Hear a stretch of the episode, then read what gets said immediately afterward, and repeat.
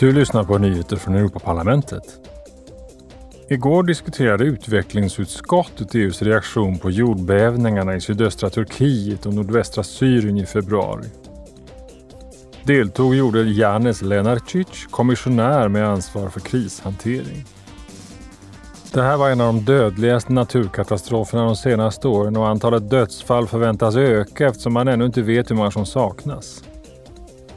Den icke-statliga organisationen People in Need informerade ledamöterna om situationen på plats. Den här veckan godkände justitieutskottet en ny mekanism för att skydda lokala hantverks och industriprodukter. Tanken med den här nya så kallade geografiska beteckningen är att sudda ut skillnaden mellan de nationella system som finns och skydda varor som smycken, textilier, glas och porslin, både i EU och internationellt. Lagförslaget bygger på ett redan existerande skydd av lokalt producerade livsmedel i EU.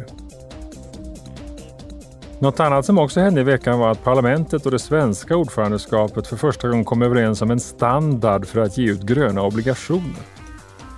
Tanken är att detta ska försvåra den så kallade grönmålningen på obligationsmarknaderna. Investerare kommer nu tryggare att kunna investera i hållbar teknik och hållbara företag. Alla företag som väljer att använda den här nya standarden när de marknadsför gröna obligationer måste nu samtidigt berätta hur inkomsterna från obligationen ska användas. De måste också visa hur investeringarna bidrar till företagets gröna omställningsplaner. Du har lyssnat på nyheter från Europaparlamentet.